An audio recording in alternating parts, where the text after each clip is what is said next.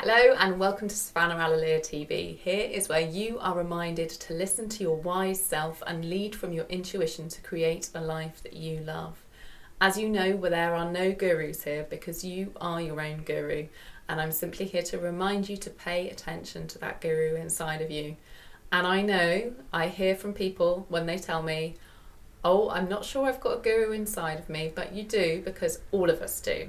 And when you learn to listen to that part of yourself and you learn to speak its words and express from that place, that's when a kind of magic happens in your life and in the world.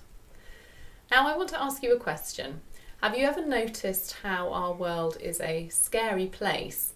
How the news is full of bombs and fires and attacks and politics, all of which are true, but much of which have been sensationalised to feed a cultural addiction that we have to fear.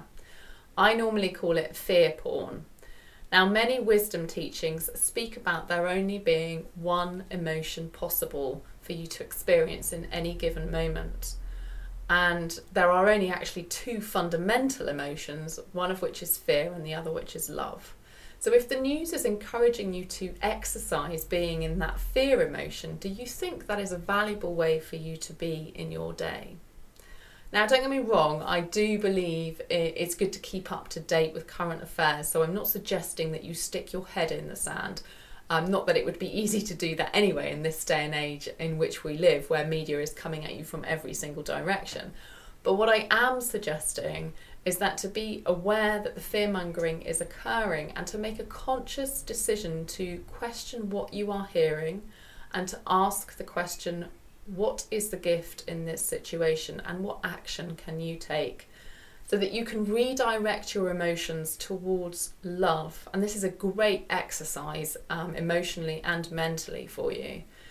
And you, you have that power within, within you to redirect your emotions. You might feel called to take action to assist in changing the situations that you're witnessing. So go do that but do it because you're choosing to do it and responding from a place of love rather than being pushed into a place of fear.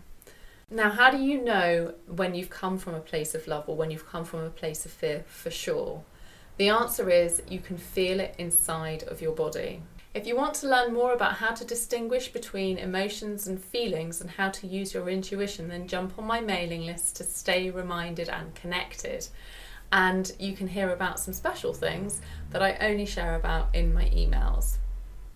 Remember, trust your instincts, follow your intuition because the world needs your voice and the magic that it brings to us all. I look forward to chatting with you next time on Savannah Alalia TV. Take care and talk soon.